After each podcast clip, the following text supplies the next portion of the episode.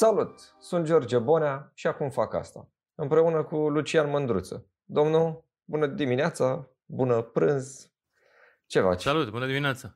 Bună! Ehm, cam la 50% din inteligența mea medie se poate manifesta între 8 și 3 după amiază. Atât. Deci e, să atunci nu ai o, să mă, o să folosim într totul alea 50%.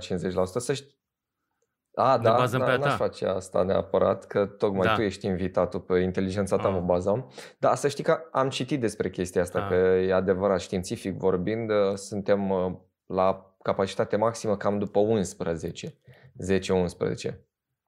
Da. Da, noi filmăm la 11 și 3 minute. Acum Bine, oricum, mai dăm cheie, ești știi? pretențios cu ora nu 3. Știm dacă mai... Nu știam că ești pasăre de noapte. da, hai să știi că sunt, să nu sunt no? morning person, nu sunt. Uh, mis, nu. Uh, și mi s-a prezis odată când eram tânăr o ghicitoare care, la care s-a dus mama, mi-a zis că eu o să ajung în America și că o să fac o chestie cu mâinile, știi, o să fac... Ca toți românii care... Cu mâinile și mă gândeam, mama se, mama se gândea, o să ajung într-o fabrică în America, să muncesc la whatever, ce-o fie acolo. Păi și eu mă gândeam cu groază, cum o să mă trezesc eu la 8 dimineața? Chiar dacă în America 8 de dimineața este 3 ora României, totuși uh, nu o să reușesc chestia asta.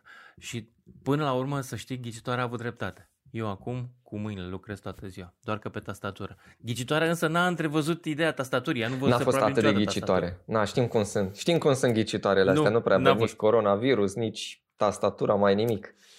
Dar... Da, da, da. Dar în continuare au Google Ads. Am, am văzut. Știi? Știi am că ghicitoarele cumpără văzut. Google Ads? Da, deci dacă dai ghicitoare București, dai pe Google, vezi primele patru uh, sunt Google Ads și sunt Sora Elena, Magdalena, de asta, care până biserici, până Trebuie magia, să te descurci, o lume dură. Adică trebuie să fii acolo, trebuie să fii pe Google, trebuie să fii pe Facebook. Dar înainte de toate, nu-mi da. dau seama cum, cum ar trebui să te mai prezinti eu. Evident că foarte multă lume te cunoaște, dar tu astăzi cum te mai prezinți? Ești jurnalist? Ești uh, uh, părerolog? Uh, ești analist? Cam care e statutul lui Lucia Mândruță în 2020? Mă, ca jurnalist fac știri prea rar ca să mă consider jurnalist ca părerolog uh, foarte des mă înșel. Uh, uh, analist? Ai, analist. Nu știu, nu știu, nu știu ce coduri ca el mai sunt pentru ce, pentru ce faci. nu știu exact ce. Uh, încet, încet mă întorc la ah. condiția de primată. Aș prefera să fiu considerat primată, deoarece cumva în chestia asta e și o umbră de evoluționism uh, care este religia mea favorită și atunci primata mi se pare o chestie onorabilă. Adică sunt un cetățean evoluat dintr-un strămoș comun cu maimuța în urmă Am cu două milioane de Care se întâmplă să aibă și niște opinii pe care Cam mulți oameni să le urmărească sau măcar să le comenteze. Da, câteodată câteodată. Am o problemă în momentul ăsta, mă gândesc cum să extind, uh, cum să extind publicul meu, pentru că noi nu avem semne da. la, știi? Tu nu ai da. emisiune cu semne, nu? N-ai, n-ai emisiune no. pentru no, publicul no, no. care nu aude, nu vorbește. Nasol, că eu, eu cred că ăsta, în momentul ăsta, este cel mai mare public din România. Deci publicul care se uită la Arafat, la Vela, la ăia la televizor și își pune mâinile A, da. așa, înțelegi, la urechi și îl vede doar pe băiatul ăla cu semnele și ăla e singurul care mai Putem poate fi înghițit. Putem să facem tot de semne pe aici, asta ne... toată lumea. Îți spun, publicul pentru semne e cel mai mare în momentul ăsta în România. Deci pentru că românii sunt toți așa, nu mai vreau să mai aud, nu mai vreau. A, mă gândesc și la un public pentru aia care nici nu mai văd, că nu mai... Ba, nu, stau cu ochii în telefoane sau în alte în alte forme de divertisment. Asta dacă putem să spunem că știrile mai sunt divertisment. Dar oricum, da. am văzut că ai fost, uh, ți-am urmărit și uh, câteva dintre interviurile pe care le-ai făcut cu specialiști. Zim care, în momentul actual, cam ce mai înțelegi tu din coronavirus și ce se întâmplă? Mai ales că dimineața, acum când am deschis uh, pe știri, am văzut că s-a găsit coronavirus și în spermă.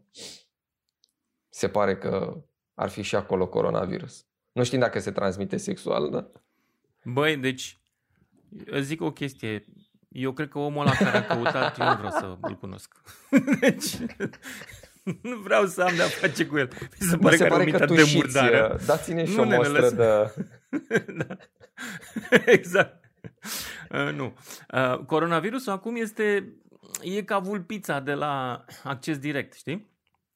Adică în momentul ăsta coronavirusul s-a cam fumat. Gata, nu mai e pe val? Dar eu nu te mai... Nu Bă. mai, gata. Nu mai, s-a fumat. Clar, ieși afară Nu, puțin am fost, din am casă. fost. Am, am mai Să ieșit vezi. la cumpărături Mai- și, și mă simt ca într-o Deci distopie. gata. Adică eu, prietena, stăm cu măștile pe față, i-aș mai ia și mănuși Da. și cu glugă și ne mișcăm repede, du-te, vino, ce avem de cumpărat. Dar pe lângă noi vedem oameni foarte relaxați. Foarte relaxați. Absolut, n-au, n-au nimic. Deci poporul român, el are un, cum să zic, un simț al uh, epidemiei, un simț al catastrofei foarte bine dezvoltat. El, el simte când va fi și acum nasol, nu e. Știi? Și acum s-a prins că nu e. Păi dacă nu sunt destui morți. Deci poporul român are un standard de decese, știi, de la care să sperie. În momentul ăsta standardul e prea jos și în plus s-a obișnuit cu el, că vede că nu crește în mod semnificativ. Și atunci concluzia lor foarte, concluzia omului a fost foarte simplă după ce s-a uitat o săptămână la decese și a văzut 83, 70, uh, mai e și câte unul mai tânăr, a zis, a, păi da, nu e de mine, nu, n-am nicio treabă. Asta este exact ca o cetățeanul care se uită la accidente de mașină la televizor și zice, "A, nu, are cum. Eu sunt conduc profesionist." Foarte prudent. Știi? Da, sunt profesionist, n-am lovit niciodată pe nimeni, nu m-a lovit niciodată nim- nimeni, deci sunt ok, nu o să... Și atunci se urcă în mașină și dă talpă 120 prin localitate. Exact asta se întâmplă, este echivalentul 120 prin localitate, când ieși la Kaufland fără mască. Asta e, e personajul ăla există, el acum se exprimă Da. altfel doar. Uh, bombardierul Acum, după 15 amator. mai, tu ce ai înțeles că o să se întâmple? Că tocmai aseară ce citeam o știre că de fapt o să avem din nou declarații și că nu o să putem să ieșim. Nu știu, plănuiam să... Nu, eu nu-i mai ascult pe, nu mai ascult pe ăștia. Eu am un băiat Ai care, sunat fix ca care îmi zice- Vadim. Deci Vadim mai Deci zicea eu- de asta. Eu am un băiat, eu am Exact. băieții mei. Eu am un băiat. Am un băiat, e portar la A, Ministerul ăla de știe cel Interne. mai Bă, bine. n-am zice. Și pe ăștia... Eu aștept portarul de la Ministerul de Interne să se, pre, să se pronunțe. Până atunci nu Și eventual mă uit tot la însemne Bela, și la ăștia, portarul. nu, Gata, pa. Nu, Portarul, da, acum, ah, e mai, dai o sută, acum îți după mai zice 15 o mai, veste. tu ce faci? Ești cu bicicleta din localitate? Că de fapt asta e întrebarea mea. Da, pe, dacă este voie, pe 16, adică sâmbătă de dimineață, am plecat spre mare cu bicicleta. Ca să respectăm legea, vom fi doar doi, uh, la distanță de 10 metri unul de altul. Adică eu și cu Cornel. S-ar putea să mai găsim încă unul, că înțeleg că până la 3 este voie. Și mergem la mare cu bicicleta. Prin, uh, mergem în prima zi, mergem până la Călăraș, dormim la hotelul de la Bac și a doua zi uh, facem Călăraș uh, Constanța și ne întoarcem cu trenul. Cam asta e planul Foarte frumos. de weekendul viitor. Cam Dar 250 doar de kilometri, dacă cam se așa. poate, nu? Adică doar dacă se scot... uh, Doar dacă e legal. Nu, n-am de gând să bravez uh, legea, pentru că, na, adică e o chestie de consistență a brandului. Tocmai acum o lună jumate i-am îndemnat pe oameni să respecte legile, nu pot eu acum să le încalc. Da? Nu merge. Asta este, cum să zic, ca și cum Porsche ar face o mașină care merge la consum uh, cu- doar cu limitată la 90 Corect. de km pe oră. Nu mai. S-a încheiat. Nu, nu, nu poți. Uh, Dacă am decis odată o chestie, Oricum, păi aia mie la rămâne. mea părere legat de chestia asta cu coronavirus e că noi ne-am descurcat destul de bine uitându-mă la ce se întâmplă în Spania, în Italia, în Anglia. Aseară am Mhm. citit că în Italia s-a ajuns la 30.000 de morți, adică Da, toate țările astea au în jur de 30 de mii, 25, 30 de mii. și am văzut că acolo sunt mult mai relaxați. UK, UK o să bată pe toată lumea, da, UK va bate pe toată lumea pentru că au venit cel mai târziu la uh, să închidă școli și magazine. Uh, acum depinde, pentru că Estul e o situație specială, Estul Europei. Dacă te uiți în Estul Europei, uh, epidemia n-a fost niciodată ceva relevant în Cehia, în Slovacia, uh, de asemenea în interiorul Germaniei, uh, Est-Germania a adus-o mult mai bine decât uh, Germania de Vest, Există și explicația vaccinului BCG. Uh, În estul Europei, de exemplu, noi stăm cel mai rău în momentul ăsta. La decese pe cap de locuitor, suntem undeva la 38 de decese pe cap de locuitor. Polonia e la jumătate față de noi. Uh, și parcă pe și cap de locuitor, Bulgaria zic, stă da? mult mai bine. Uh, Bulgaria este mult mai bine decât noi, de departe mult mai bine. Uh, Ce s-a întâmplat la Bulgaria a fost și un accident fericit, explică unii. Uh, Ei deja închiseseră, apucaseră să închidă niște școli, uh, fiindcă era o epidemie de gripă Ah. mai rea la ei. Până în februarie, cam atunci, știi? Și când a mai apărut și coronavirusul, pac, au venit cu niște măsuri extra peste asta și cam au închis toată Bulgaria. Nu știu cum stă economia lor. Grecia, foarte bine. Nu e absolut nicio problemă gravă în Grecia în momentul ăsta. Adică sunt țări care sunt undeva la 2-300 de morți. Bulgaria cred că nici n-a ajuns la 100. N-am cifrele acum în față. Dar dintre toți în estul Europei, noi stăm cel mai rău. Și pentru că noi suntem din estul Europei, popula- ă, țara cu populație cea mai mare ă, care se plimbă. Adică avem, avem 2 milioane în Italia, încă pe atâta în Spania sau, mă rog, un milion jumate în țările astea și s-au plimbat mult. Adică noi am avut această șansă sau risc, uh, am avut o șansă înainte de coronavirus că trimiteau bani, acum au venit cu uh, virus. Uh, na, trebuie să Exact, trebuie pentru toți banii luați. Deci, noi, noi am fost mai, mai degrabă victima propriului nostru succes în materie de imigrație. Uite, și asta ne costă. Aici îți dai seama că e lucrătură la mijloc. E, s-a vrut. S-a vrut. Da, e, așa, așa e. se vrea de sus. Sunt, inter... Sunt e, interese mari la spus, mijloc. Cum a spus o influențăriță, e și an electoral. Sunt interese. E an electoral. Și... Eu trebuie să mă duc, da, e și an electoral, uh, trebuie să mă duc din când în când la țară, pentru că acolo aflu, opresc mașina, mai văd lumea pe marginea șanțului și trag un pic urechea, 10 minute, un sfert de oră și ca, mă întorc cu știri la București, cu 5G, cu coronavirus. Ce ager pres, media fac și toate cele. Acolo e... Exact. La mine... Șanț, Radio Șanț da. se numea pe vremuri, știi? Exista acest concept, Radio Șanț la Bun. țară, da. Uh, păi știu că Avem. oricum tu călătorești destul de mult, uh, am bicicletă, mașină, dar legat de chestia asta cu avioanele, uh, cum vezi tu că o să-și revină cu zborurile? Uite, de exemplu, aveam un zbor programat în mai, evident că am primit la schimb un voucher pe un an de zile contra sumei, dar din ce mm-hmm. mă uit, cred că o să tot țină problema cu zborurile. Adică nu văd... Mă, nu fac multe griji, pentru că știu că țiria care obiceiul de lasă cheile la parasolar, la avion, știi? Și mă duc acolo la terminal, la Țiriac Air, iau avionul, mă duc unde am treabă, mă întorc. Da, adică asta e. Nu, da, cred că se supără Trebuie așa să-i dau și eu în SMS. Nu, nu lovesc, nu, nimic. Zic, domnul, da, exact. Ca așa ca între băieții care au vânat un mistrez la o adică. Sau măcar care arată ca unul. Exact. Um, eu l-am pansat pentru că sunt o inimă mare, deci el vâna, eu pansam. Um, dar, uh, dincolo de povestea asta, um, cred că uh, aviația nu o să-și revină decât în momentul în care avem fie vaccin, fie uh, tratament. S-a mai zis ceva de vaccin? Acum, ce...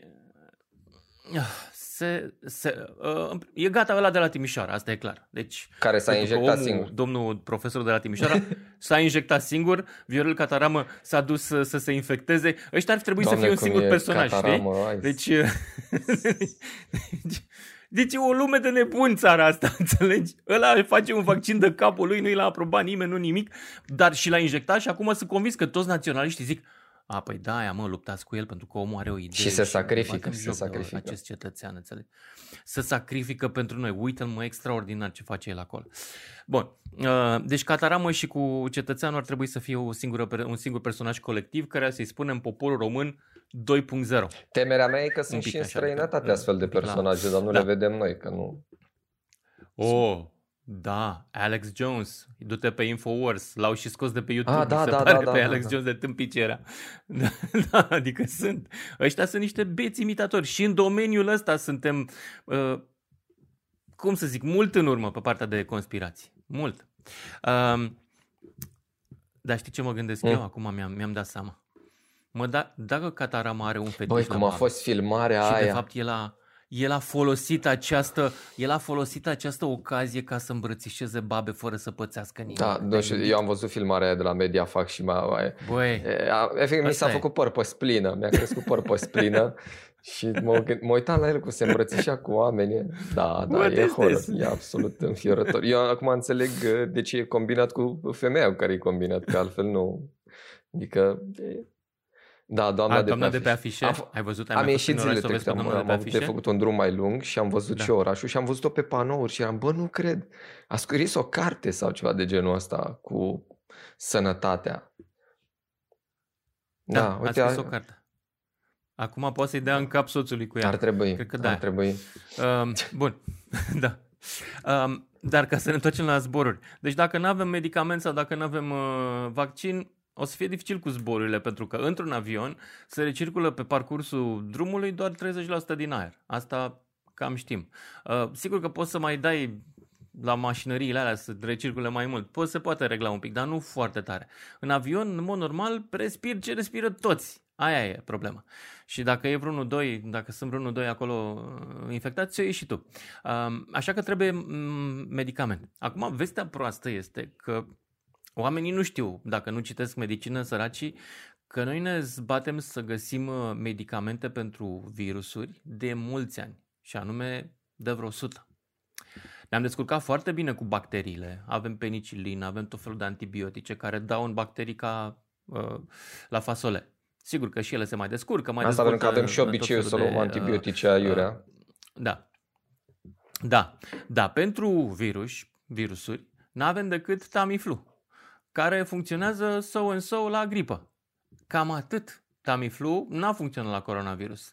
În rest, bâșbâim și avem o perioadă de timp foarte scurtă, deci n-aș fi foarte optimist cu un tratament care să rezolve lucrurile în mod semnificativ de data asta. Uh, pentru că, uitați-vă, uh, uite de știu la ăsta, la, la Remdesivir.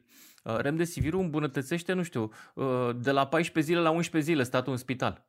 Dar tot au murit oameni și pe Remdesivir. Uh, aia clorochina de o promovau uh, Trump și cu Rareș Bogdan. Ți minte când a pus o Rareș Bogdan o postare cu în 3 ore te face bine? E, după al cincilea studiu clinic s-a dovedit că nu te face bine nici, cum să, nici după cum două slujbe de mormântare. Bogdan, deci, cum să mai ai încredere în Rareș Bogdan? Da, cum chiar. aveai și înainte? Foarte simplu, exact la fel. Cum aveai și înainte? Dacă erai... Uh, deci, nu avem încă un medicament, e foarte posibil să nu-l avem vreodată. Iar vaccinul, păi am fost acum mm, două luni, exact înainte de începerea epidemiei, la lansarea unui vaccin uh, pentru meningită. Pentru una dintre varietățile meningitei, da? Uh, meningita B sau nu mai știu care. Băi, deci lucrau de 24 de ani la el. Și mi-a rămas asta în cap, știi, înainte de, de uh, epidemie. Mi-a rămas asta în cap că se poate să lucrezi la un vaccin și 24 de ani. Și nici să nu fie complet. Și, și până la urmă să-i dai de cap. Băi, eu nu cred că avem... Pentru coronavirus nu cred că avem da. 24 de ani. Adică, nu știu cum să zic.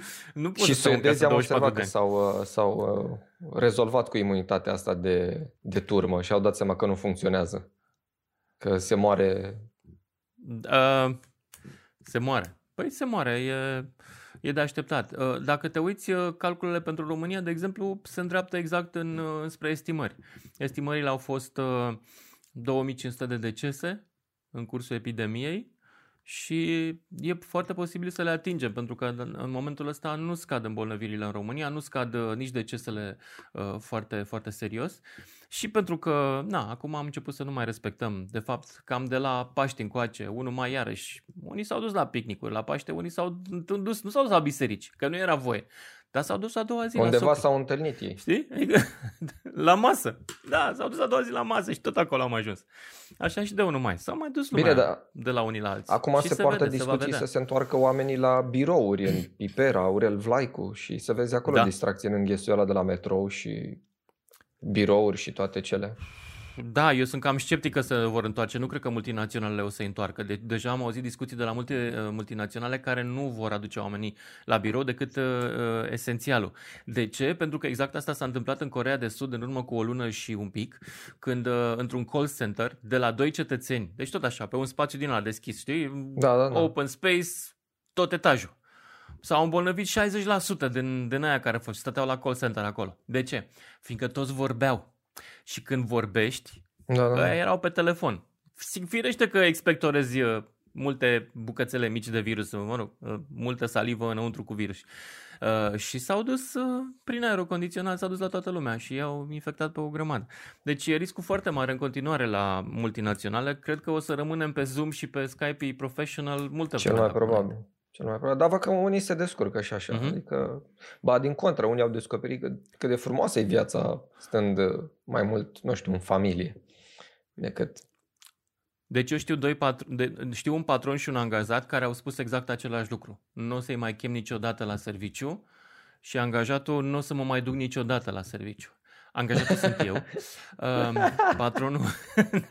Asta ca să fie clar. Uh, patronul nu e patronul meu, deci ar putea să mă cheme la serviciu, dar uh, am auzit un alt patron care a zis, păi, deci uh, stai mă puțin, păi pe costuri o să stăm mult mai Categoric. bine dacă oamenii, uh, cel puțin sectoarele non-esențiale, contabilul, de ce să va vine la serviciu, nu poate să lucreze de acasă, uh, ăla de la call center, uh, ce nu, pot, nu pot să-i pun un telefon acasă? De ce să mai vină? Că la serviciu ocup un loc și de asemenea omul mai pierde și două ore din viață dus întors. S-ar putea să avem mai puțină înghesuială în uh, orașele din România în perioada asta, mai da, ales în de birouri. Cel mai probabil am auzit chestia asta că vezi, domne, nu stau angajații și nu-și fac treaba acasă. Păi e o problemă de recrutare, adică, na, dacă... Sau, sau de e control. o problemă de control. Sau de control. A angajaților. Dar mai e o problemă aici. De ce cred că totuși ne vom întoarce la serviciu la un moment dat? Pentru că pe Zoom nu se pot stabili ierarhii. Noi suntem mai muțe, da? Noi, la origine. La noi ierarhia se construiește într-un grup social, în ședință. Deci în ședință știi cine este șeful, nu doar după faptul că el fizic este... Ci și stă într-un anumit loc șef. la masă. În ședință și...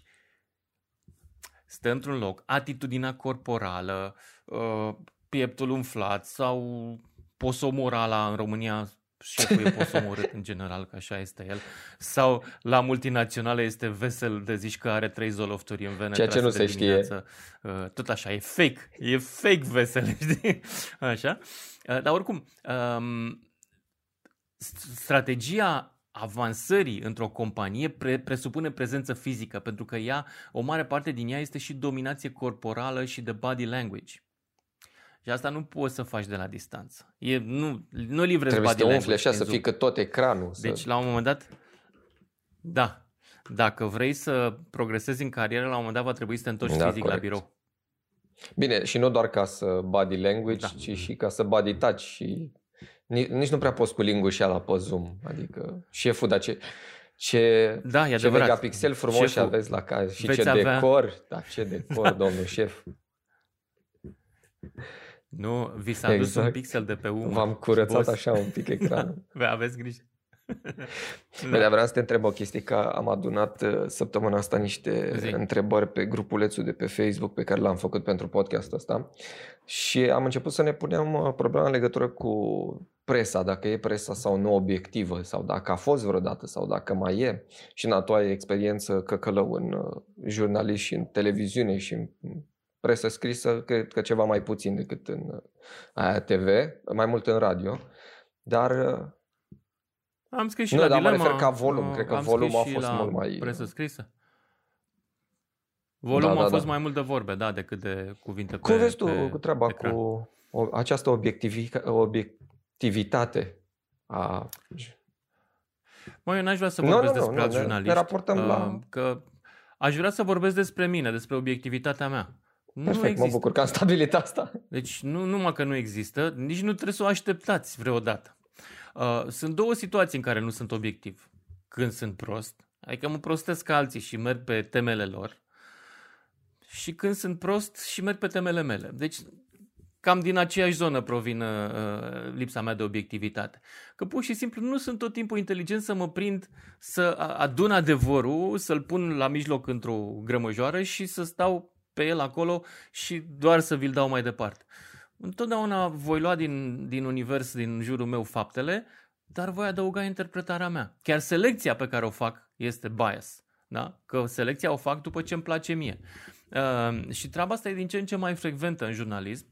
Mai ales că jurnalismul în ziua de astăzi nu se mai adresează unor oameni care așteaptă de la tine să obțină informații. Informația e commodity, știi? Informația e oxigen. O găsești peste tot deschizi gura și curge peste tine de peste tot. Jurnalismul, în momentul de astăzi, mare parte din el uh, este făcut ca să-ți confirme părerile tale. Deci oamenii caută opinii, acum. nu mai caută informații. Oamenii caută opinii care să se potrivească și mai mult de atât, caută jurnaliști care să le aducă și fapte care să susțină opiniile pe care ei le au deja. De-aia lumea este foarte polarizată acum. Sunt unii care citesc numai ziarele pesediste sau wall pesediste sau uh, uh, bloggerii pesediști, sunt alții care citesc numai la dreapta. Iar la dreapta iarăși deja e împărțită. Adică sunt liberalii care îi urăsc pe useriști, useriștii care îi urăsc pe liberali și fiecare are micului grup de influenceri slash jurnaliști care susține. Când ai ieșit să te ferească Dumnezeu, dacă ești, uh, să zicem, influencer userist și zici ceva de bine de PNL, păi ai da, explodat da, da, universul da. tău în momentul ăla. Chiar dacă ai zis bazat pe fapte. Deci, da mă, uite, s-a descurcat Orban, nu avem prea multe decese. A, nu. Nu, sunt încălcate drepturile, nu e bine. Sau, știi? Uh, nu funcționează să le dai oamenilor altceva decât ceea ce ei deja cred. Deci jurnalismul este o meserie care merge, în momentul ăsta funcționează cu materialul clientului. Îi livrezi clientului păi ce își dorește. Asta, asta e un lucru e. bun sau este o reformare? Sau este... A, a, asta încerc eu de fapt să-mi dau seama. Uh, este eu nu mai judec de mult lucrurile în termen de, de, în termen de bun și rău. Pentru că ceea ce mi se părea la un moment dat bun s-a dovedit a fi în timp rău și invers. Uh, asta este fapt, este ce se întâmplă acum în lumea mea. Și eu m-am învățat un lucru în 30 de ani de jurnalism. Am învățat că dacă vrei să fii relevant, trebuie să te uiți ce se întâmplă în jurul tău cu piața și să încerci să uh, te ții de ea. Nu să speri că la un moment dat o să poți să faci și tu BBC ca în 1900 toamna uh, jurnalism. Asta nu mai există, nu va mai exista vreodată. Deși eu citesc BBC în continuare că îmi place că sunt uh, okay. Da, asta e o perspectivă destul um, de business oriented, adică uh, mi se pare că gândind așa ai cumva um, omorât tot ceea ce înseamnă sau putea să însemne romantism în jurnalism, adică E adevărat. E, nu mă țin nici de asta.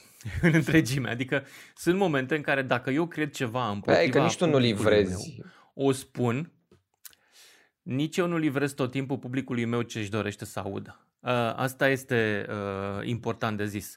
Pentru că pur și simplu de la un moment dat, de la un punct încolo, uh, eu îmi schimb opiniile. Ale mele sunt flexibile.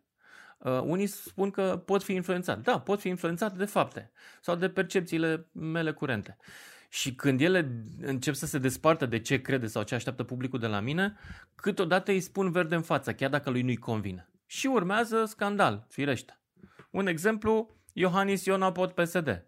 Am zis, băi, nu e ok să folosești limba maghiară drept o palmă dată unui adversar politic. Fiindcă limba aia e limba unei minorități a României care își dorește și cred că ar trebui să obțină respect.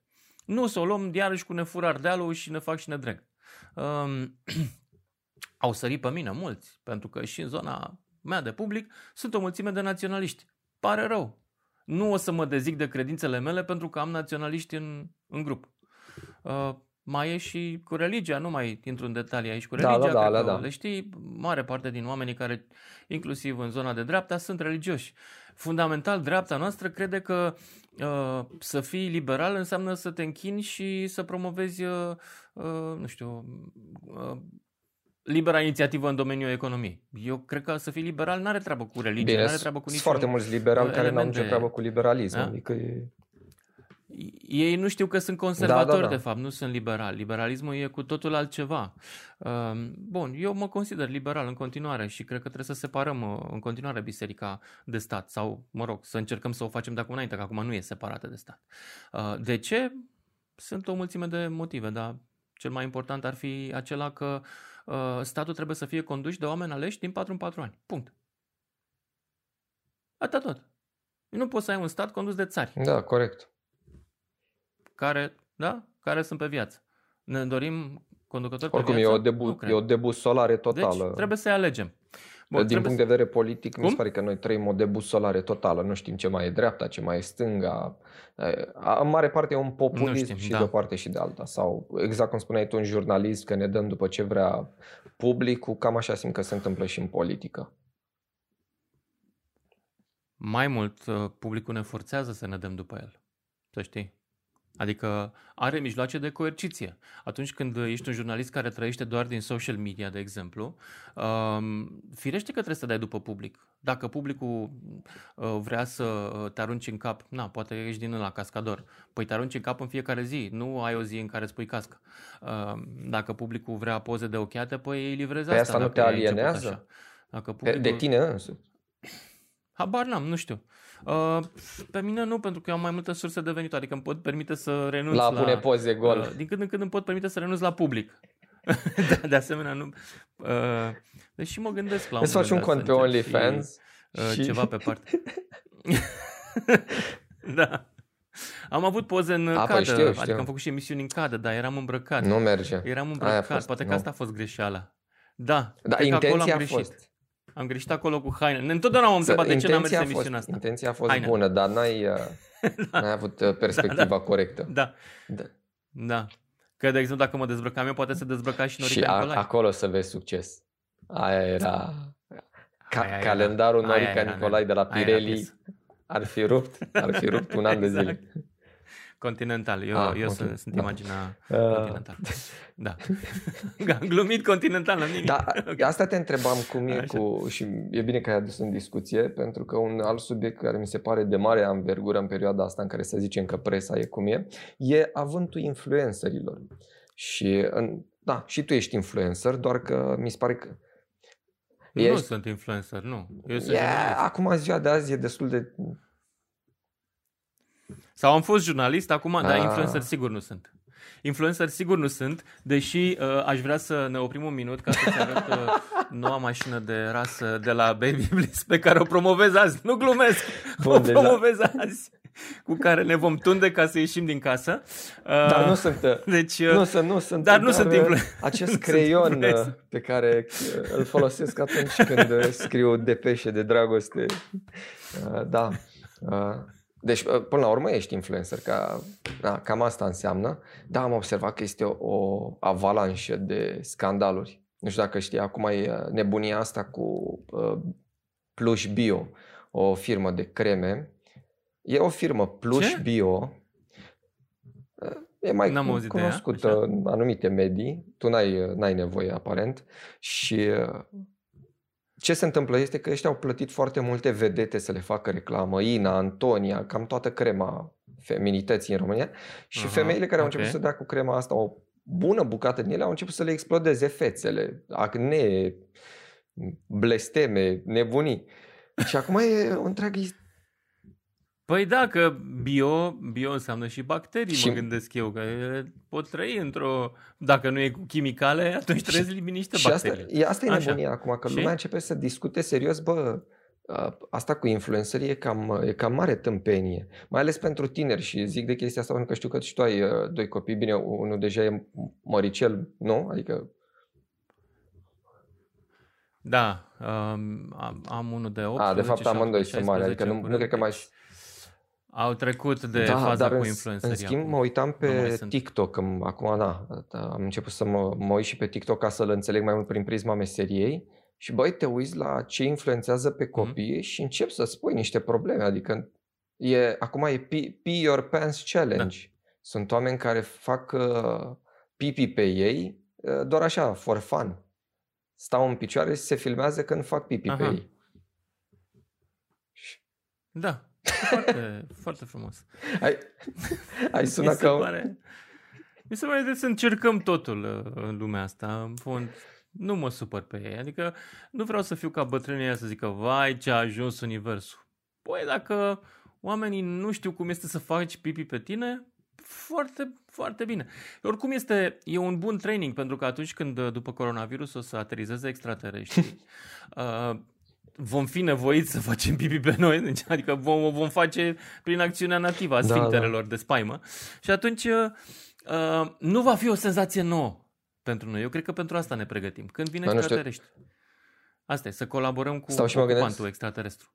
Eu am de gând să colaborez cu ocupantul extraterestru. Am și scris despre asta. Eu am să învăț extratereza și doresc să... Uh, și am să-i dau un gât pe uh, cetățenii care nu iubesc Și să dai și extraterestri, o să-i autonomie spun. extraterestrilor. Stai că o să te întreb și de asta cu extraterestri. Deci să Deci- înțeleg că pe tine influencerii și nebunia asta nu, nu te-a afectat încă sau nu ai ajuns să te gândești foarte mult la ea. Nu. Uh, M-a șocat însă ce am văzut săptămâna asta. Am văzut la Zoso uh, un link la două, uh, la un film din America în care niște influențărițe, sau în Anglia, nu mai știu pe unde, uh, erau de, au fost filmate fiind de acord să promoveze uh, niște, o, o, o din asta de slăbit, o, I don't know, un cocktail de slăbit care conținea, um, conținea um, o otravă, conținea, stai cum se numește? Serios? Cianură. de, de fapt. Da, și le spunea, știți că asta e cu cianură și da, domnule, da, e foarte bună. Și, da, și alea erau de acord să promoveze fără să testeze echipamentul, fără să testeze uh, substanța, fără să... Uh, eu am, de exemplu, această, această uh, logică. Deci, da, promovez și eu, uh, promovez și eu produse uh, și a, însă am această, cum să zic, acest caveat moral. Trebuie să fiu să folosesc produsul. Adică trebuie să-l încerc să mă conving eu că merită. Așa că mașinile sunt cele cu care îmi place să mă dau. Nu știu, telefonul, telefonul, uite, n-am avut. N-am Bicicleta am observat că da, care te dai pe aia o promovezi. Da. Bicicleta, bicicleta mea este cea cu care mă dau, deci sunt și sunt, încerc să fiu fidel pe termen lung. Adică bicicleta Giant cu care merg eu, merg cu Giant de vreo 8 ani. Da? Și nu întotdeauna, adică niciodată nu o promovez uh, plătit. O promovez pentru ca să avem uh, un avantaj la turile noastre de bicicletă. Avem asistență tehnică gratuită de la Giant. Deci nu e întotdeauna că iei bani pe chestia asta. Uh, și pentru că îmi place bicicleta, de fapt. Asta este interesant. Că n-aș promova o bicicletă cu care eu am probleme cu care nu pot să ajung departe, corect, care corect. merge prost. Deci încerc să promovez lucruri pe care le consum. Uh, și de obicei se întâmplă invers. Uite, la turile noastre de bicicletă am ajuns să promovăm iaurtul Danone și uh, cârnăciorii Active Snacks pentru că noi am început să consumăm la ture iaurt și pentru că atunci când mergeam prin sate, cam asta găseam pe la magazinul sătesc în care să avem încredere, că în restul erau branduri din asta de nu știam, n-am auzit. Uh, iar la cârnăciori a venit cineva cu niște cârnăciori și am mâncat la ture și am zis, băi, dar ce tare, haide, dar anul viitor să cerem la producător să ne dea. Și ne-a dat. Uh, nu e întotdeauna că vine producător la mine și zice, ia mă niște bani și promovează chestia asta. Mm, se întâmplă și invers. Și se întâmplă, ori să, câteodată să nu luăm bani, dar întotdeauna se întâmplă să consum produsul. Adică și la Coca-Cola, dacă promovezi Coca-Cola la turele de bicicletă, este pentru că eu beau Coca-Cola la turele de bicicletă. Cu zahăr, da, că îmi trebuie și zahăr și cofeină ca să mă țină, că sunt mai în vârstă să mă țină în funcțiune, să înțelegi, să, să fiu ca iepuraș. Adică, 5 ani. Dacă eu promovez beau... cocaină, e pentru că sunt bătrân da. și am nevoie la turele de bicicletă. Exact. De idei. Pe la călăraș da, trag exact, o linie. Da. Deci nu te condamn. da, nu te condamn dacă e pe bune. Deci tot e să fie autentic. Da, în cazul ăsta, da, înțeleg perfect. Dar în, uh, în destule cazuri din ce se vede mai ales pe Instagram, sunt produse care efectiv sunt vărsate în fața unui om care începe să le promoveze foarte, foarte fals. Și asta cred că de fapt e problema. Da, cred. Uh, influenceringului. Cred. Nu, nu mă uit pe Instagram. Nu, nu no, sunt unde Instagram. Facebook. Mie, adică, știi, acea veche și foarte obosit, acel vechi și foarte obosit clișeu că o poză spune câte o mie de cuvinte, eu prefer să scriu 1500 de cuvinte. Da, da, da. Dar probabil nici targetul tău nu e. Mi se pare că spun mai mult cu 1500 de cuvinte. Dar nu e targetul și, meu Plecând Instagram. de la ceea ce ai zis mai devreme, cred că nici pe Twitter nu, nu te-ai... Uh... Uh, pe Twitter se duc automat Nu, dar mă refer că nu stai acolo efectiv să scrii 140 de caractere. Nu, nu, nu, nu, nu, nu, dar, dar uh, scriu, am ajuns să scriu pe Facebook știind că se vor duce toate în întregime pe, pe, pe Twitter și am ajuns să scriu mai scurt pe Facebook tocmai ca să prind și Twitter. Și nu știu cât am acolo, am vreo 16, 20 dar, de Dar uh, legat de chestia asta cu Facebook, crezi că o să mai apară ceva care o să înlocuiască vreodată Facebook-ul? Stau și mă gândesc la anii când stăteam pe High Five și pe MySpace și eram, da. băi, n-are mă cum. Și dacă apare altceva, nu cred că mă schimb. Și astăzi de ani de zile mă întreb, bă, dar când uh... apare altceva? Altceva să nu mai fim pe Facebook, nu altceva să fim și pe Facebook și pe Instagram sau TikTok sau... Um, da, sigur că o să apară. Um, uite, mă uitam ieri pe Facebook, am primit o reclamă la Second Life. E vechi.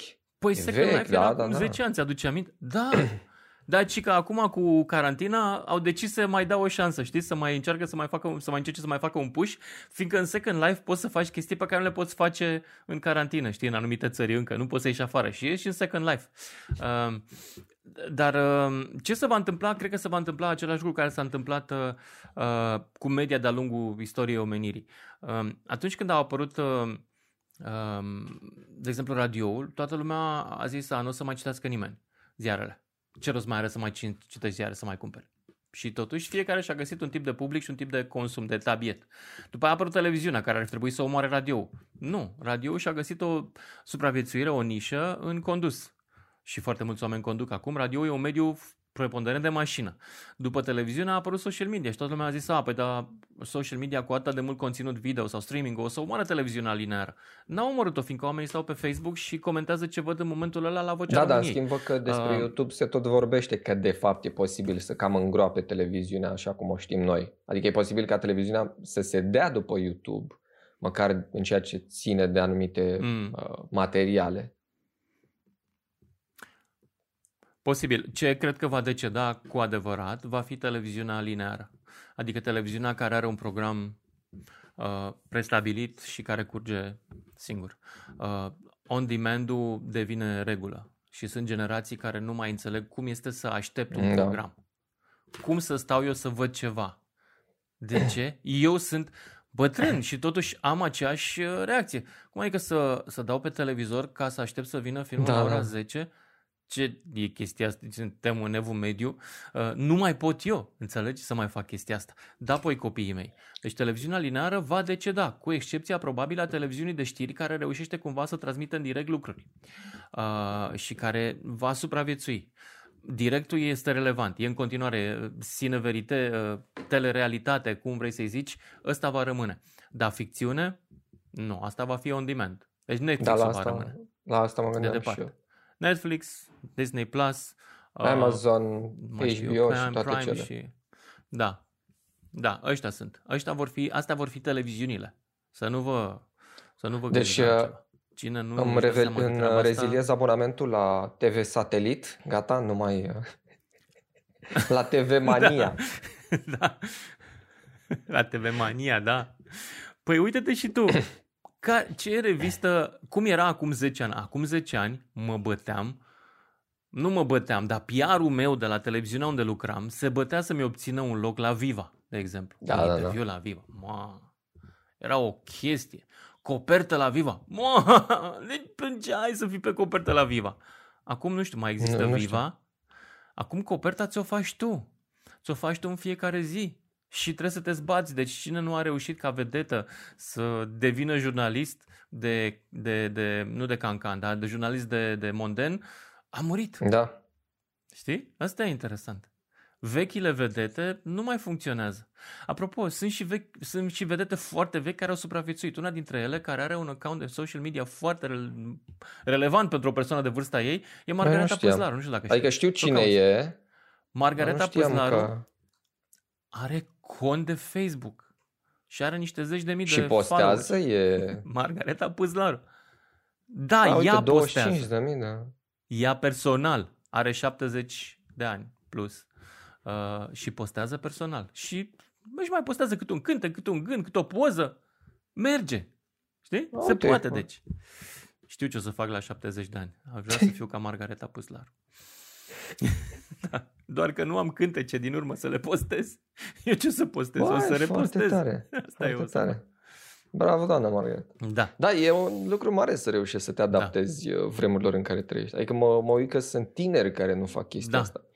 Apropo, am, văz, am auzit în ultima perioadă tot felul de tineri uh, la 20 de ani, ai clar n-au prins nimic din comunism și uh, au discursul ăsta că pe vremea lui Ceaușescu era mai bine. Și dar tu de unde dracu știi că n-ai trăit? Nici da, măcar da. eu n-am trăit, dar, dar de unde știi tu care ești mult mai tânăr ca mine că era mai bine? Și mi se pare așa de ciudat. Păi le-au spus, ori le-au spus bunicii, ori le-au spus uh, social media, fiindcă în social media e destul de mult content naționalist din ăsta. Dar tu stai și în alte bule? Adică te mai uiți și în alte bule? Da, da, mă uit și în alte bule. Uite, de exemplu, acum mă fascinează că uh, bula de stânga uh, anti-PNL, anti-USR, anti-așa și a găsit o purtătoare de cuvânt, e o tipă foarte drăguță care are vreo câteva mii de followers deja și care are niște uh, discursuri uh, cu 1000-2000 de shares. Deci a reușit cumva... Dar cum o da, cheamă? îl înjură pe Iohannis că n-a dat casele, că e penal, că... Păi nici nu mai știu cum o cheamă. E o să o dai peste ea în următoarea în refresh. lună, după părerea mea. E una cu ochii verzi așa drăguță și care își face cu telefonul discursuri în care uh, se ia și de să cine sunt domnule Toroliruș și ajutați și mie un singur rus sau domnule Iohannis, ești penal, nici nu trebuia să vorbească dăncilă cu tine. Adică clar sunt temele astea mai de stânga. Același, așa. Nu? Adică deci nu... au găsit și ei. Discursul, dar e bun. Ah, e bun okay. și șeruiește lumea. E bun. Și a găsit uh, PSD-ul, nu știu dacă e al lor, poate că ea pur și simplu s-a adaptat unui, poate că nu are nicio legătură cu vreun partid, dar s-a adaptat uh, unui discurs care începe să funcționeze, să funcționeze și pe uh, baza faptului că PNL-ul pe locuri s-a dovedit cam Dar nătâng. Uh, dreapta adică are dezamăgit. personaj de Pe mine m-a așa, dezamăgit. Nu știu, șeruibil? Mm. Um... Cu o priză generală la publicul de dreapta? Îți vine vreunul în minte? Uite, acum mă gândesc că... Vlad Voiculescu mi se pare că a, păi... a ratat trenul. Așa, deci aș spune așa, Moise Guran, dar nu mai e atât de Moise, activ. Moise s-a dat la fund cumva, nu știu de ce. Vlad Voiculescu, dar nu e atât de șeruibil. Uh, Nicu Șordan, mm, dar mm, nici el nu postează foarte mult și nu are, da, și sunt bule mai micuțe. Uh, era Rareș Bogdan, da, a dat-o de gardă Și în ultima perioadă o dă rău uh, tot. În social media, da. Și a cam renunțat să mai posteze Eu, sau nu mai ajunge la mine. de pe Digi, ai de capul meu, păr pe splină. Păr pe splină. Uh, n-am, n-am, n-am reușit să le citesc, dar din titlu no, m-am prins că nu e de mine. Erau... Nu e deloc. Nu e de nimeni. E, e horror. Da. Dar asta zic, da. dreapta nu prea are La un dreapta, personaj... Uh, n-are un personaj carismatic nici măcar în funcție de conducere. Adică, dacă te uiți, dincolo de faptul că acum e interesant din perspectiva bolii, chiar președintele Iohannis nu este foarte șeruit.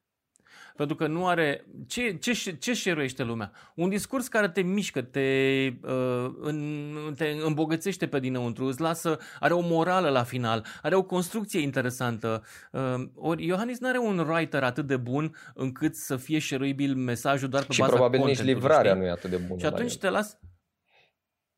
e, ajungem la livrare. Livrarea Livrarea a fost destul de mult, primul mandat a fost foarte slabă. Acum și-a luat un trainer care l-a mai accelerat un pic. Cred că și-a luat, poate că nu și-a luat, poate pur și simplu s-a enervat, a ieșit uh, neamțul s-a, a ieșit un pic de țâvnă, uh, dar în continuare discursurile nu sunt wow și constat că um, același lucru la oamenii politici, ei, ei confundă uh, ceea ce fac ei um, ei, hai că nu știu cum să mă exprim. Există două lucruri pe lumea asta. Există ce vrei să spui tu și există ce e capabil în momentul la publicul să asculte. Um, hai să zicem că faci un film cu Star Wars uh, și îl pui pe piață acum în aprilie, da? Și e un super succes. Și după aia când ar trebui să apară sequelul? Da. Probabil că la anul, da? E, Iohannis face sequelul peste trei zile și după trei zile mai face încă un sequel peste încă trei zile. Dau de exemplu discursul ăsta, cu PSD e nasol. Da, a spus-o odată, am înțeles, e nasol. După două zile se întoarce și se e foarte nasol. Nu știu dacă v-am zis, dar e foarte nasol. Înțelegi? Mai trec încă trei zile, băi, e ceva de groază cu PSD-ul ăsta. E, e cumplit. Înțelegi? Băi, nu, nu contest că are dreptate. Problema este timingul și gradația, că aici e vorba de show. Deci trăim într-o lume a showbizului. În showbiz nu poți să vii cu sequel cu același conținut după două zile. Trebuie să mai aștepți un pic, să se mai întâmple lucruri noi, să se mai facă chestii. Deci există, unul, ce vrei tu să comunici este un lucru, dar ce e capabil publicul să recepționeze e cu totul diferit. Și trebuie să îl îmbini. Nu merge că ce vrei tu să comunici va fi ascultat de public doar pentru că ești președinte, Categoric. premier sau mai știu eu cine. Trebuie să te interesezi să ai un, o echipă de comunicare care să zică, boss, hai să mai dăm ceva și cu floricele pe câmpii, să mai, să mai ziceți ceva frumos, să mai ziceți ceva despre altceva, hai să, să găsim vorba. alți amici. Că noi trebuie să... Ente... Da, nu știu, dar noi trebuie să fim acolo și entertaineri. Bine, ei gândesc la nivelul lor de aici suntem o instituție publică care face și drege. Dacă ei gândesc așa, perfect. Îi rog doar să se uite la o, com- o, uh, o comunicare publică a primarului New Yorkului, domnul Cuomo, care face declarații din asta. Să vadă că domnul Cuomo se zbate în fiecare zi să vină cu content nou și interesant pentru publicul lui ca să se uite publicul. Nu cu temele lui neapărat. Le bagă și pana discret. Dar contentul e bun. Până și primarul din Timișoara wow. se chinuie aproape fiecare zi să aducă content nou. E el cum e, da. dar e nou. Și cinste lui cinste că se lui, cinste lui că poate rezista poate rezista atâta vreme. Cinste publicului lui că nu se plictisește. Că cinste rezistă. Timișoarei că nu știu ce să mai zic. Dar da. Um, primarul din Timișoara mi-aduce aminte de Silviu Brucan cu care lucram eu acum 20 de ani. Era un, uh, un domn care a participat la complotul împotriva lui Ceaușescu. După unele surse, ar fi fost chiar cel care a decis uh, uciderea lui Ceaușescu. Uh, Silviu Brucan s-a apucat de televiziune și a făcut un talk show de televiziune cam din 96. Prima, primele șase luni sau un an le-a făcut cu Biju, Ioan Temorar, după care Biju s-a plictisit sau Brucan de el sau nu s-au mai înțeles și m-am apucat eu să fac emisiunea asta. Se numea Profeții despre trecut și eram fiecare duminică la prânz. Um, și am ținut așa vreo 5-6 ani, nici nu mai știu cât. Făcea foarte bine Brucan. Dar nu despre asta vreau să vorbesc, ci despre faptul că Brucan uh, se născuse roșcat. Da? Generația lui era roșcat. Un evreu roșcat din uh, București. Foarte pitoresc personajul. Păcat că nu mai avem, păcat că ne-au plecat evrei. Uh, dar la bătrânețe firește că era alb și totuși el nu putea să renunțe la cochetăria vârst, la cochetăria de a se crede un pic mai tânăr. Și atunci în fiecare septembrie când începea sezonul, uh, Brucan se vopsea roșcat. Tot, tot păr, da? Se făcea. După care, dar nu se vopsea decât o dată pe an. După care începeau să se vadă firele albe, știi? Se vedeau, se vedeau, se vedeau, se vedeau, se vedeau. Știai că s-a terminat sezonul de televiziune cu Brucan, că vine luna mai, vine luna iunie, în momentul în care albul era de trei degete aici. Eventual ziceai, cât mai avem de filmat, nu știu, era la lui Brucan. exact. Exact. Deci asta era, asta era standardul. Când știam că vine vara, erau trei degete de alb la tâmpla lui Brucan. Nu știu de ce m-am gândit la domnul Rob. Probabil te uiți să vezi cât mandat mai are. Da. Nu știu. Asta cu uh, părul da. mi-am mi aminte că și Benone Sinulescu avea o vârstă și uh, da, da, și uh, avea, avea o chestie cu perucile. Știu că avea la un moment dat o perucă foarte da, el a început să aibă succes după ce a renunțat la Și după ce au pus marihuana, drogul marihuana Parcă, în băutură, nu? atunci a început el să aibă a fost o glumă cu el la o televiziune când a zis că i s-a pus drogul marihuana în băutură. Da. Și, și de acolo. Și de Am acolo auzit, da, da, da, da, mi-aduc aminte. A. nu era mojito, era mojito cu marihuana, ceva o rețetă exact. nouă. A. Hai că mai am un singur uh, exact. subiect serios și după aia intrăm în... Întreabă-mă și lucrurile, că mi închipui că la tine, fiind o bulă diferită, A. lumea mă înjură. Întreabă-mă și lucrurile Ma, uite, rele pe care lucru... mă înjură lumea. Cavaler ba, de nu, n-am de ăștia. Sau mai știu adică... eu care. Nu, nu, și oricum, nu, cred că deja nu, s-a dus. Cred că s-a dus. Adică Năstase mai e relevant acum în... Mm, adică mi se pare sau. că e, poate pentru psd aia vechi nu să mai, mai fie el așa o somitate, dar da, ăștia probabil, noi nu, probabil. nu mi se pare că... Da. Ma, să știi că întrebarea e dacă ai așa vreo da, nu e, nu e cuvântul potrivit regret, dar să lucrezi pentru Voiculescu sau să fi fost coleg cu al de firea sau nu știu, dacă ai învățat ceva din experiența aia sau ai învățat să citești oamenii mai bine? A, nu, n-am învățat absolut nimic ce din frumos, experiență. Ce frumos. Deci, sunt, uh, sunt român, sunt, și eu sunt român în esență. Noi nu învățăm din experiență, noi le trăim. Deci există două tipuri de populații pe lumea asta. Oia care sunt plictisitori și care învață din experiență și fac lucrurile mai bine o data următoare și de la care noi ne cumpărăm BMW-uri, pentru că știm că modelul ăsta va fi mai bun decât cel precedent și în general va fi foarte bun. Și sunt populațiile sudice, cum sunt și eu și cum sunt și românii mei, care din experiență nu învață pentru că sunt foarte ocupați să le trăiască. Pentru că, da, noi din experiențe pur și simplu ne alegem cu amintiri nu cu experiență. Da? Am amintiri cu Voiculescu, am amintiri cu Fira, am amintiri cu Sârbu, am amintiri cu... Unde am mai lucrat? Stai să mă mai gândesc. Am mai lucrat din nou la Sârbu, deci am prins doi Sârbu. N-a, sârbu de la N-ai fost convins, ai zis, hmm, hai să uh, mai vedem o dată. Uh, ba nu, am fost convins, mi-a, mi-a fost tare drag Sârbu, adică uh, mie a fost primul patron care mi-a îndeplinit și funcția de părinte, eu crescând fără tată. Și atunci uh, cumva am făcut și o fixație filială pe el, dacă vrei. Uh, și mi-a fost tocmai de-aia dezamăgirea de la final a fost mai dureroasă, întrucât s-a cuplat cu o dezamăgire sentimentală, până la urmă, dacă vrei. N-am avut dezamăgiri sentimentale cu Voiculescu uh, sau cu Firea, dar cu Sârbu, da, am avut.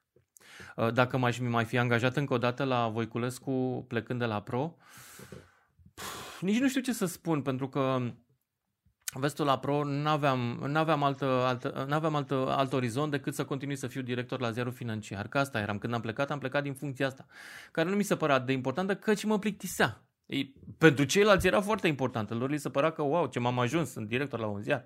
Uh, eu mă duceam în fiecare zi la serviciu și mă plictiseam. Cinstit.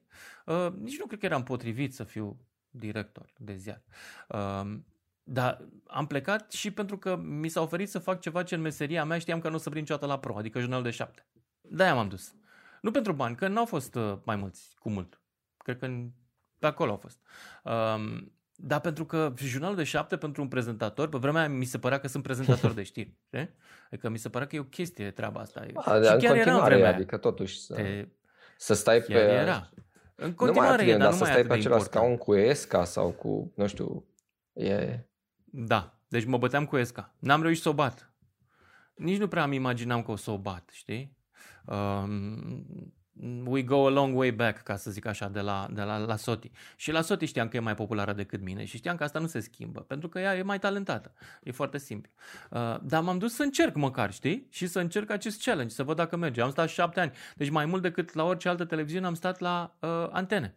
Culmea este că oamenii uh, care mă, uh, mă salută acum pe stradă, care își mai aduc aminte de mine, și aduc aminte de mine de la Pro, unde am prezentat jurnalul de noapte un an? Cred că am atât. Un an jumate?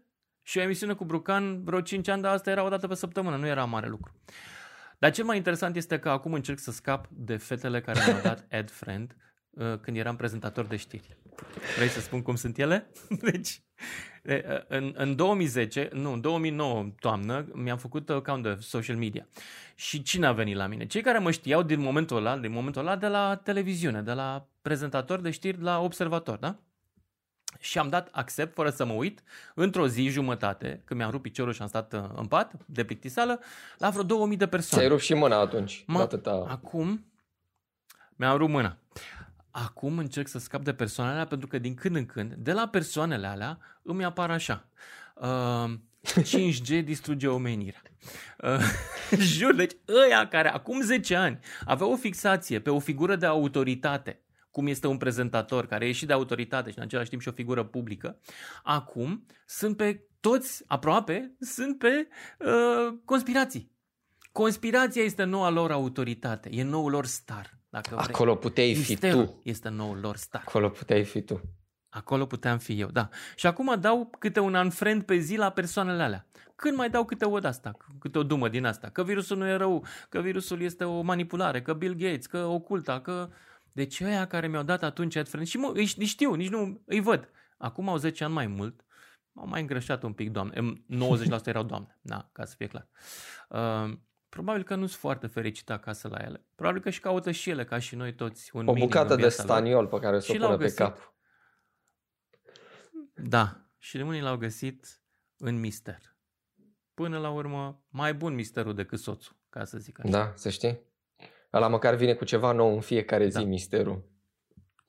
Da, da e exact. adevărat. Da. Dar asta zic, majoritatea astea, asta se întreabă. Dar mie mi se pare niște întrebări proste să întrebi un om cum a fost să facă ceva acum 20 de ani când avea alt mindset. Că pariez că și tu probabil stai uneori și te gândești uh, retrospectiv.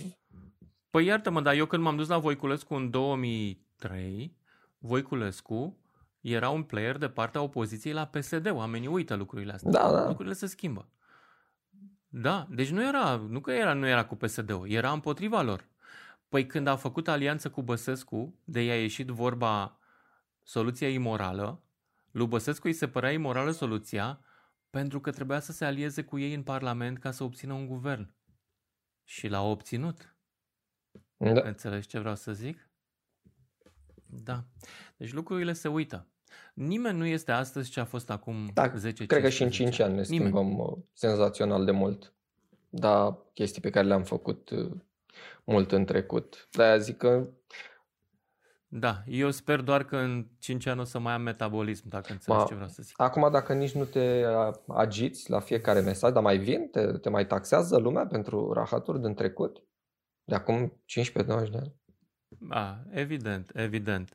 Evident pentru că sunt trolii care uh, le folosesc din când în când. Când am deranjat pe câte cineva, uh, am această reacție de la troll, știi? Vin și postează cu cavaler de cornu. Asta e cea mai simpatică cu cavaler de cornu, că uh, sunt unii oameni uh, care nu știu dacă ai văzut la Times in Roman, a, a scris Times in Roman o poveste cum că Arafat ar fi zis că trebuie să și dărâmă bisericii, nu doar să le închidă.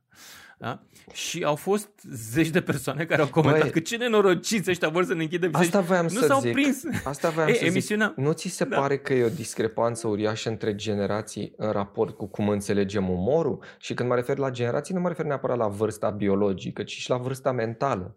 Mi se pare că e o ruptură uriașă între cum înțelege o, o generație umorul tip Times New Roman și cum îl, nu îl înțelege o alta. Legat exact de ce spui tu. Uh, nu e de generație. Să păi nu, nu, da, zic că generația ce, e Ce cauți tu? Cuvântul pe care îl cauți e prostie, nu e generație. Și prostia e întinsă în toate generațiile. Deci sunt și tineri care fac reproșul ăsta. Sunt convins. Că sunt și tineri care nu prind. Tot așa cum și eu la mine când mai pun câte o ironie, sunt unii care nu înțeleg ironia, nu înțeleg subtilitatea unei ironii, adică n-au bagajul mental să o facă. De exemplu, la aia cu, da. cu, să mă întorc la povestea cu Cavalerul de Cornu, care e o scenă de televiziune în care el mă face cu sabia uh, Cavaler de Cornu și eu promit că nu o să mai înjur niciodată PSD-ul. Eu în momentul ăla înjuram deja PSD-ul. Da, știu că era o troleală. Era mișto. Iar emisiunea era Emisiunea era o troleală, era o emisiune de sâmbătă seara pe Antena 1 uh, de tip Times in Roman în care eu mergeam și făceam mișto de diferite personaje politice. Sabia și toată scena era gândită de mine, Sabia era de la Socru, s-o adusă din China. Am găsit-o în casă și am zis, băi ce mișto Sabia asta. Aș vrea să fiu și o cavaleră aici de ceva, de moșie asta, că era o moșie, arăta foarte bine și nu mă face și pe mine cavaler de cornu. Deci toată povestea am, am scris-o acolo pe loc, știi? Uh, și după aia, după 10 ani, cineva a tăiat bucățica aia, a scos sigla Antena 1, ca și cum ar fi o filmare bootleg. și a pus-o pe uh, Pornhub. Da? Și, și a pus... Uite-l pe mândruță, el de fapt i-a promis lui Năstase că nu o să mai înjure niciodată PSD-ul. Aia era o glumă, înțelegi? Dar câți idioți o cred, mi se pare fabulos. Asta arată că, într-adevăr, nivelul de inteligență în bule e câteodată, și inclusiv în bula mea, da? e câteodată modest. Da, Ce hai ca să, că, să nu zic că doar lumea de rău de tine, zi și tu ceva de rău de bula ta. Adică ai zis că e un nivel mod. Da, nu știu, uite, de o conspirație care merge prin bula ta sau una pe care... Sau chiar una în care crezi tu. Ai vreo conspirație în care... A, da, conspirația favorită din bula mea uh, și care nu va fi niciodată dovedită uh, ca falsă, dar care merge, este că uh, altul poate să ah. rezolve problema. Asta e. Deci, dacă o să punem USR-ul la putere, se va rezolva problema. Noi, nu. Noi nu trebuie să ne băgăm. Dar dacă votăm și îl punem pe Vlad, votăm și o punem pe uh, Cozet, votăm și punem... Uh, da, o să se rezolve. Tot așa cum, acum, în 2014, o să, băi, să, trebuie să scăpăm de Ponta și totul va fi perfect. Să fină președinte, băiatul ăsta, neamțul ăsta, o să fie super genial. Ok. Uh, 2016. A, guvern de tehnocrați. Rezolvăm! Deci ăsta este rezolvarea, nu se poate, n-ai cum. Vine guvernul de tehnocrați, în 9 luni mai târziu câștigă PSD-ul cu 47%. Uh, acum să scăpăm de PSD, să vină guvernul PNL. Sigur o să se rezolve. Vine guvernul PNL. E cum e. Ok.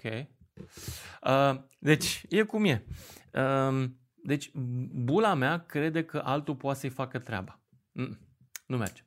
Nu merge, dragilor. Deci dacă nu ne băgăm cu toții în politică, da, în politică și nu așa să dăm un share sau să dăm un like, ci să mergem la ședință, să organizăm lucruri la mine în cartier, la mine în bloc, la mine, să construim comunități care să urnească lucruri. din perspectiva unui partid, adică efectiv așa să se înscrie în partide?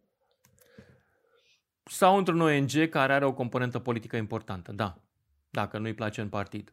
Dar chiar tocmai această ură față de partid, față de organizarea în partid, arată de fapt că omul în continuare își dorește un țar luminat. E, deci e posibil să fie o chestie, o chestie a regiunii, că na, suntem oarecum învățați să avem un lider da. unic. Uh, o descrie și Daniel ah, David, ah, da. uh, psihologul celebru, care zice că noi avem o mentalitate colectivistă. Nu suntem, individul nu e autonom la noi.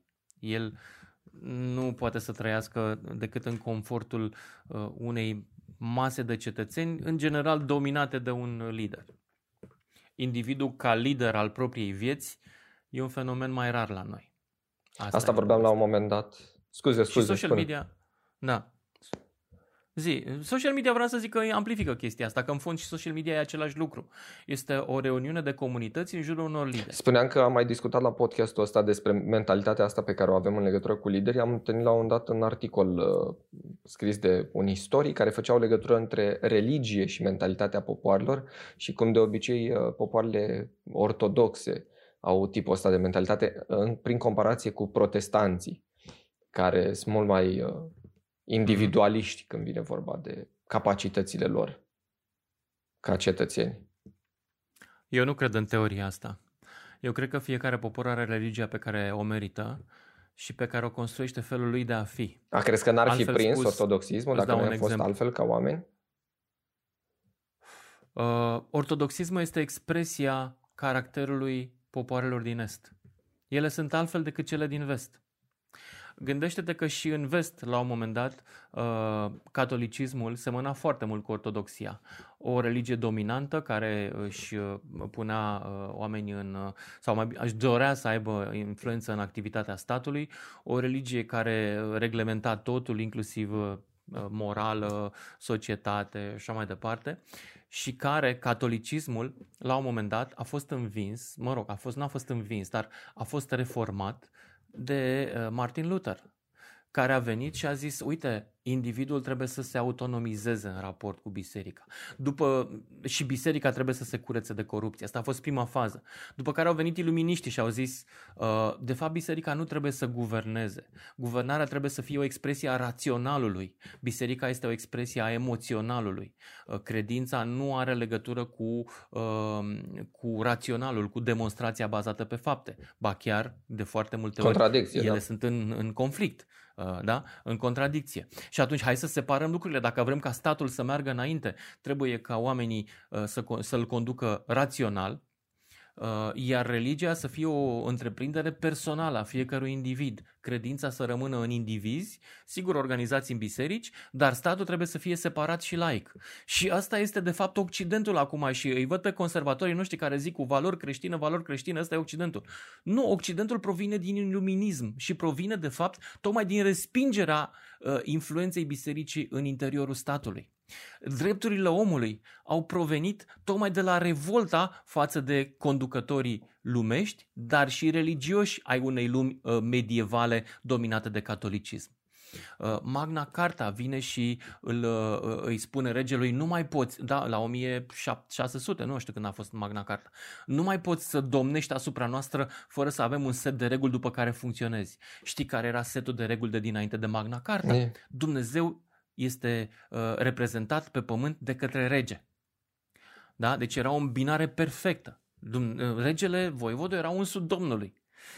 Um, e modern, uh, religiile moderne ale vestului sunt de fapt religii care s-au separat de stat și care au dat individului mai multă putere asupra vieții lui, ba chiar au început să-i ceară mai mult individului în materie de organizarea vieții lui. Nu-i mai spun ce trebuie să facă. Altfel spus, viziunea e destul da? de tristă spun... și sumbră, că înseamnă că da, noi în Est n-am avut niciodată o astfel de reformă. Noi n-am avut, uh, ortodoxia nu a avut un mare Nici nu cred că o să aibă, că nu observ să Asta fie pe undeva.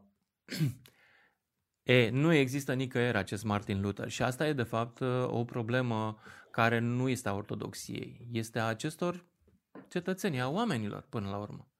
Nu poți să te ascunzi tot timpul să zici, da, religia mea a făcut și adres. Nu are nicio vină religia. Religia este cum ești tu. Este despre tine. Religia este exprim, expresia ta. Tot așa cum uh, produsul tău industrial, tractorul U650, este expresia viziunii tale și genului tău industrial. Că se strică din când în când foarte des, se strica uh, pe vremuri, păi asta spune, îmi pare rău, ceva despre tine. Că făceam mașini franțuzești care în țara lor funcționau foarte bine și la noi trebuiau reparate cu o șurubeniță la carburator la fiecare 300 de kilometri, asta spune ceva despre noi, nu despre Franța. Mm, da.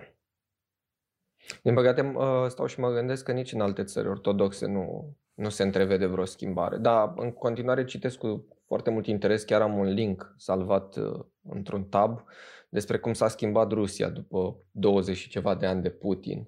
Și chiar am zis că o să-l citesc astăzi. Dar mm. nu, nu se întrevede vreo reformă în vreun stat uh, ortodox. E din motive care probabil mă depășesc, sunt mult prea bine ținute împreună. Nu are legătură cu religia și eu asta cred. Are legătură cu individul care el își dorește să fie mai degrabă subordonat uh, lumii în care trăiește. Își dorește chiar... Uh, e o scenă, nu știu dacă ai văzut uh, da, da, da. Monty Python, ah, da, da. Life of Brian. La un moment dat îi zice Brian soldatului roman care trebuia să-l ducă la execuție și zice, băi, sau nu știu care era relația cu el, și zice, băi, tu poți să fii un personaj liber, poți să respingi uh, ordinele superiorilor tăi atunci când vezi că ele nu sunt drepte, nu sunt ok. Și soldatul îi răspunde, dar mie îmi plac da. ordinele. Da. deci, el se simțea mai confortabil când îi se spunea ce să facă. Noi ne simțim mai confortabil când ne trăim viața după ritualuri. Asta e. De fapt, trăim într-o lume, Estul este o lume a ritualului. Unii spun în uh, Turcia tabiet. Da. Da? Sunt, tabietul este atunci când e nereligios, știi? Dar avem tabiet și în viața nereligioasă. Avem tabiet peste tot. Pentru că ne este mai simplu să trăim după niște ritmuri deja stabilite, fiindcă ele nu mai implică alegeri. Și omul nu e confortabil cu alegerea. Apropo, s-au făcut și studii în Occident câte feluri de brânză poți să ai într-un raft de supermarket înainte ca omul uh, să devină inconfortabil cu faptul că are prea mult De la 3-4 în sus? Știi? Da, nu poate să fie ah, mai okay. mult de 20, nu mai știu cât era cifra, am citit un studiu. Nu poate să fie mai mult de 20, că după aia este, uh, e chiar enervant, adică omul nu mai vrea să aleagă între 20 de feluri de brânză. Da, corect. Știi? E, gestul de a alege e consumator și e frustrant, fiindcă alege înseamnă să dai la o parte niște... Și asta te solicită. De fapt, să renunți la ceva. Da, te solicită. Și în plus, ajungi acasă cu brânza ta Dacă era mai bună. Da, nu cumva era mai bună ai altă. da. e, noi suntem aici într-o țară în care ajunge, toată lumea ajunge acasă cu aceeași brânză. Și uite că toată lumea e fericită. În fiecare duminică la prânz. Și toată lumea... E împăcată. E, mă rog. Suntem noi nefericiți, noi nefericiți care nu ne găsim noi culcușul cultural, știi cum sunt eu, care sunt un cetățean al lumii, dar mi-e din ce în ce mai greu să-mi găsesc uh, identitatea culturală în lumea asta. E prea shifting, știi? Am fost un Reagan Republican, ca să zic așa, uh, în anii 80, adică și am avut, uh, am avut fericirea să văd triumful ideilor mele care erau ideile republicane americane despre libertate, individualism, înfrângerea comunismului și așa mai departe. Acum, nici măcar în America nu da. sunt Reagan Republicans. Acum America e condusă de un clown republican nebun. Da, păi cred că ne găsim liniștea în popoare mai mici, cu ambiții mai mici. Asta, probabil undeva o insulă da. cu o mie de locuitori și... Asta mă gândesc și eu, ceva Papua Nouă Guinee, unde să Exact, în Funa Futi, ceva acolo Știi? Sigur, e, e liniște, lumea nu-și pune probleme existențiale, liderul. Da. Am și avantajul că știu un lucru și cred că din asta voi trăi la bătrânețe. Știu să conduc nave da, am, vele. am văzut că asta e o pasiune de ta. Știi că m-am gândit că în vara asta să-mi câștig bani Da, din să asta. faci ce? Încă mai caut un job în domeniul ăsta. A, a, să e, fac skipping. Se poate câștiga bani în chestia asta? Da. Oh, da, da, da, da, da. Sunt sunt, uh, sunt peste tot joburi în lume de skipping. Mai ales înainte de coronavirus, când businessul ăsta era în plin boom, știi? Pentru că e un business de leisure, de turism, de fapt, dacă te gândești bine. Nu e de explorat mări și oceane. E pe lângă Monaco, mm. e pe lângă uh, Insula Marea Brăilei, adică zone bune. Exact, Bă. asta. Biarritz, da, e la mare? nu mai știu dacă nu știu, e la mare, am uitat. Eu nu umblu în zone așa de exclusiv. Oricum, mi-am adus aminte că una din cele mai bune glume da. pe care le-am citit despre tine era o memă cu fața ta, uh, arătați-mi un subiect și am să-mi dau cu părerea despre el. Uh, și o să am o părere, o să am despre, o părere el. despre el. Aș vrea să adaug la mema aia ceva. Iar acea părere va fi corectă. Finuț. Finuț și Va fi Finuț adevărul modest. adevărat. Uh, domnul, uh, vreau în uh, încheierea podcastului, dar eu sper să ne mai vedem și mi-ar plăcea foarte mult să vii și la mine în sufragerie, să bem un ceai, să ascultăm un mezzo la un alt episod de podcast.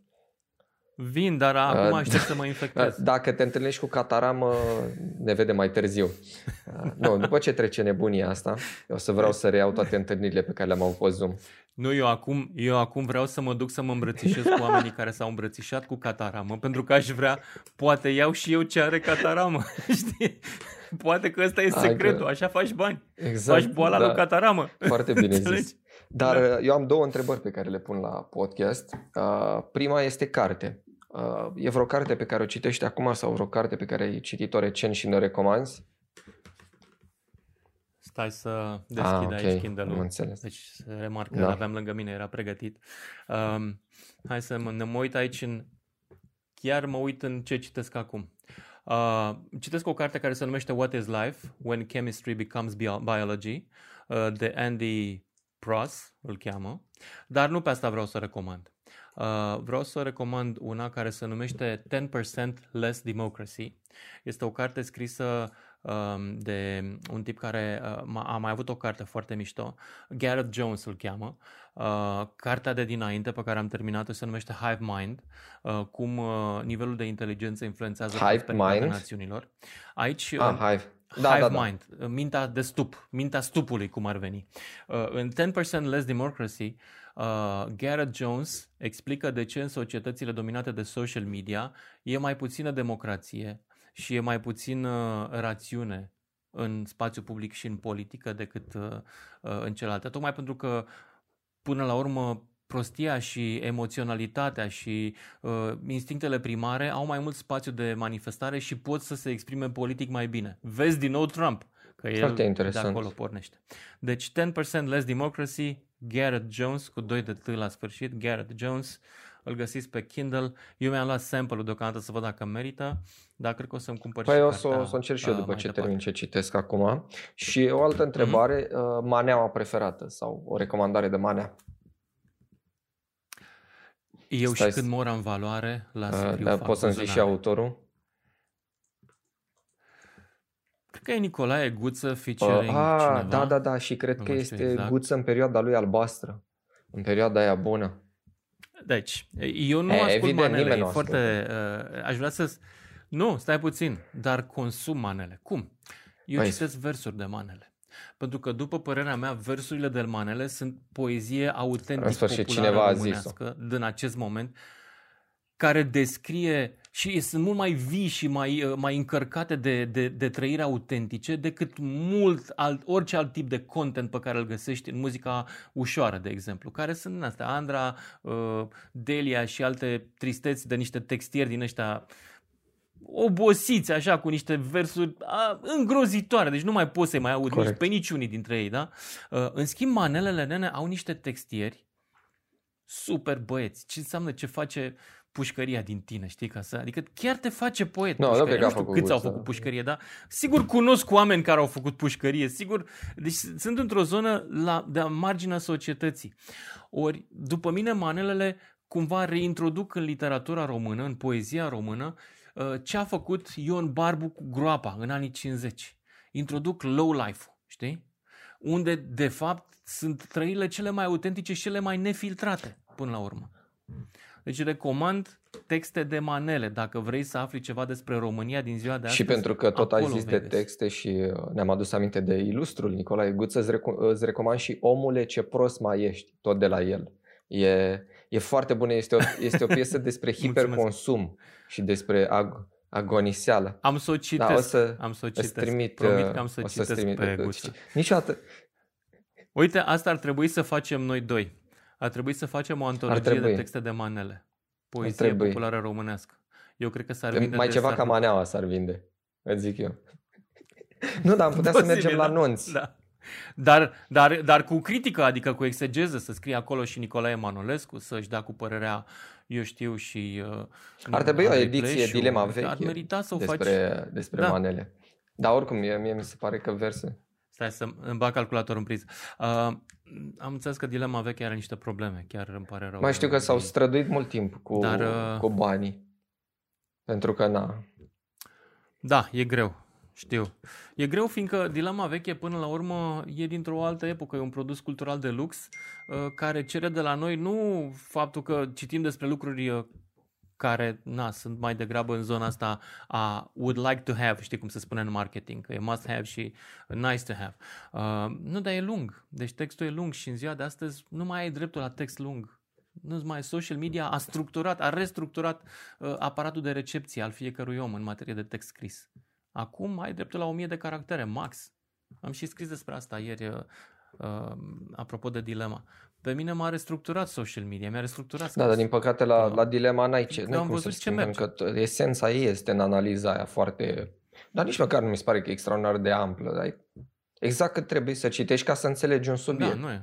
Nu, nu poți să o reduci la postare de da. Facebook. Da. Dar nimeni nu mai are timpul ăla și nu mai are starea aia, de fapt. Că a, mi se pare că cititul a, a, și-a pierdut din esența recreativă. Sau cel puțin cititul da. de ziar. Deci care da, dar mai ziare, nu. Știi, cărți... Ziarul nu mai are esența recreativă. Nu. Nu, nu mai are. Pentru că avem acum tableta, deci uh, nu mai tableta și telefonul, de fapt, telefonul mai mult, au omorât ziarul. Gata. S-a încheiat. Ce au prezis atunci uh, oamenii că se va întâmpla, s-a da, întâmplat. În cazul ăsta, s-a da. întâmplat. Bine, Let's uh, face it. Partea, partea bună e că totuși oamenii care scriu pentru dilema se pot muta în Facebook și își pot păstra calitatea, dacă vor. Nu toți. Nu toți. În Facebook e mult mai mult de muncă. Trebuie să inter- interacționezi cu lumea, trebuie da, să intri da, la comentarii, trebuie să nu te enervezi când te înjură, uh, trebuie să-ți rescrii următorul text uh, ținând Reci. cont de experiența cu oamenii, deci receptării, dilema și genul de publicație culturală, uh, cum e dilema, uh, e de fapt monolog. Ori monologul ca, uh, ca soluție literară a dispărut, nu mai există. Acum dacă nu dialoghezi, ești... Da, trebuie să-l faci pe om parte din ideile și din poveștile tale. Da. Da. Din păcate asta e lumea care ne confruntăm acum.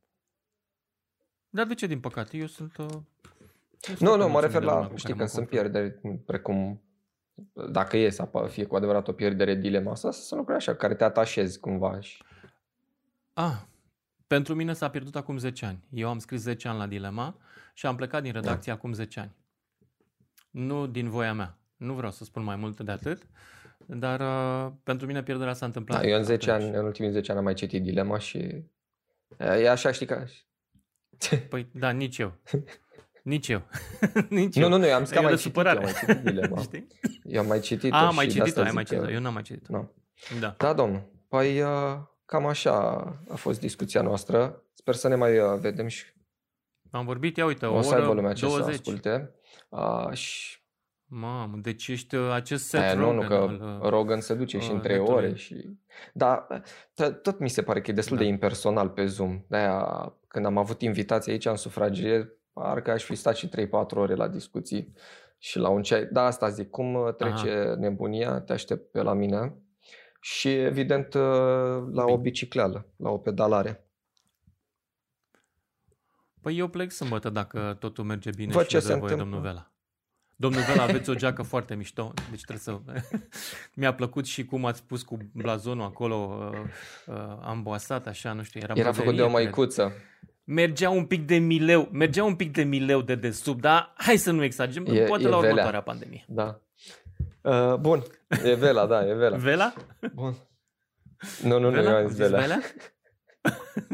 Așa okay. facem. Ne vedem cu următoarea Bine. ocazie. Mulțumesc din nou și sănătate, ai grijă de tine. Mulțumesc. Ha, salut, și pa, pa. la fel. Pa, pa. Și voi, dragilor. Ceau, pa, pa. Bun. Gata, oprez Cam asta a fost și podcastul de azi. Știu că trebuia să vorbesc despre lucrurile pe care le-am uh, salvat acolo pe Facebook, dar uh, am zis că discut. Uite, doamne, ce șifonat sunt. Și am stat așa despuiat ca ultimul om. Da, înainte de încheiere aș vrea să le mulțumesc tuturor celor care mi-au comandat cartea și uh, deja știu că o persoană a și citit-o și mulțumesc pentru feedback. Mulțumesc uh, vouă că v-ați uitat, uh, mulțumesc lui Mândruță că a avut chef de o discuție interesantă și uh, amuzantă, am râs ceva și uh, nu știu dacă mai e ceva. Întrebări, sugestii, reclamații, lăsați la comentarii și luni când revin cu un episod nou de podcast, o să, dacă nu am niciun invitat, o să vorbim uh, chestii. Atât.